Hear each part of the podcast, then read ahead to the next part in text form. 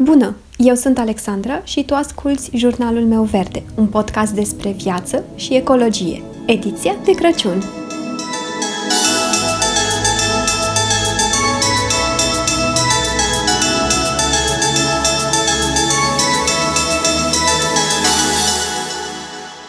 Luna decembrie este, pentru mine cel puțin, o lună în care mă gândesc mai mult la anul care se termină și mă gândesc la cât de multe am făcut din ce mi-am propus. Și aici mă refer în special la lucrurile pe care le-am făcut pentru mine. Îmi amintesc că mi propusesem în 2019 să citesc 10 cărți și am reușit să citesc doar 3.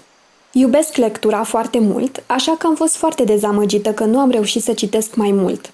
Și mai mult decât dezamăgirea în sine, a cântărit faptul că am realizat că nu am alocat suficient timp pentru lucrurile care îmi plac. Așa că pentru 2020 mi-am propus să prioritizez lucrurile care mă relaxează și care îmi plac foarte mult. Prin urmare, anul acesta nu doar că am reușit să-mi ating obiectivul pe care mi l-am propus, de a citi o carte pe lună, dar l-am și depășit, având până acum 17 cărți citite și încă 3 începute.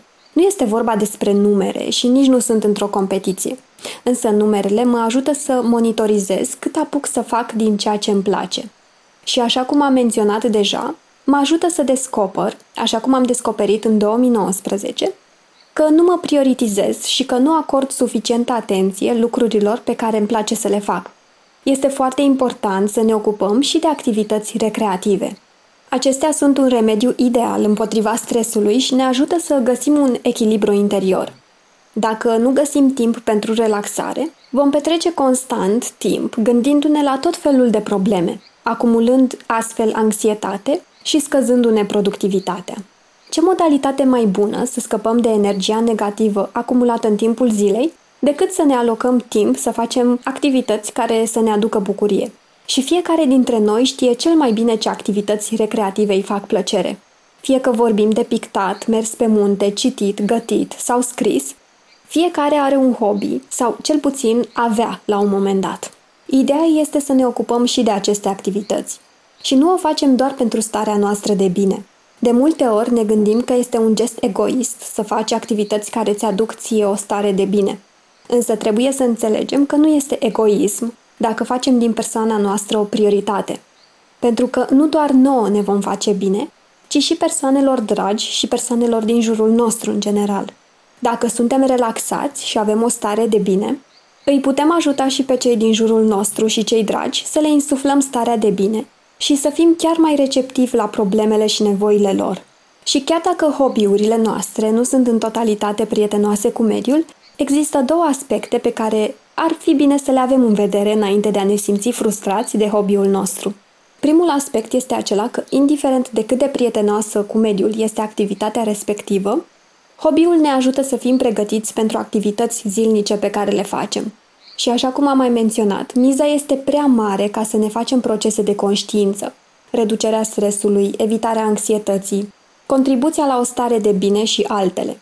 Atâta timp cât restul activităților zilnice încercăm să le abordăm prin cumpătare și să facem alte acțiuni prietenoase cu mediul ca să compensăm, cred că echilibrul este acolo și nu ar trebui să ne facem probleme în acest sens. Iar al doilea aspect pe care voiam să-l aduc în discuție este acela că îl putem transforma în timp într-un hobby mai prietenos cu mediul, dacă nu total, măcar parțial. De exemplu, dacă ne place să meșterim tot felul de bijuterii handmade, ne place să pictăm sau să croim, putem alege în timp să facem asta folosindu-ne de materiale prietenoase cu mediul. Ideea este că sunt sigură că vom găsi o modalitate să ne adaptăm la noile noastre cerințe sau norme personale. Și aici aș mai da exemplu și hobby-ul meu, lectura, unde am găsit ca soluție să fiu mai eco, cumpărarea de la anticariate, folosirea unui e-reader, un cititor electronic de cărți, schimbul de cărți, citirea cărților pe care le am înainte de a cumpăra altele.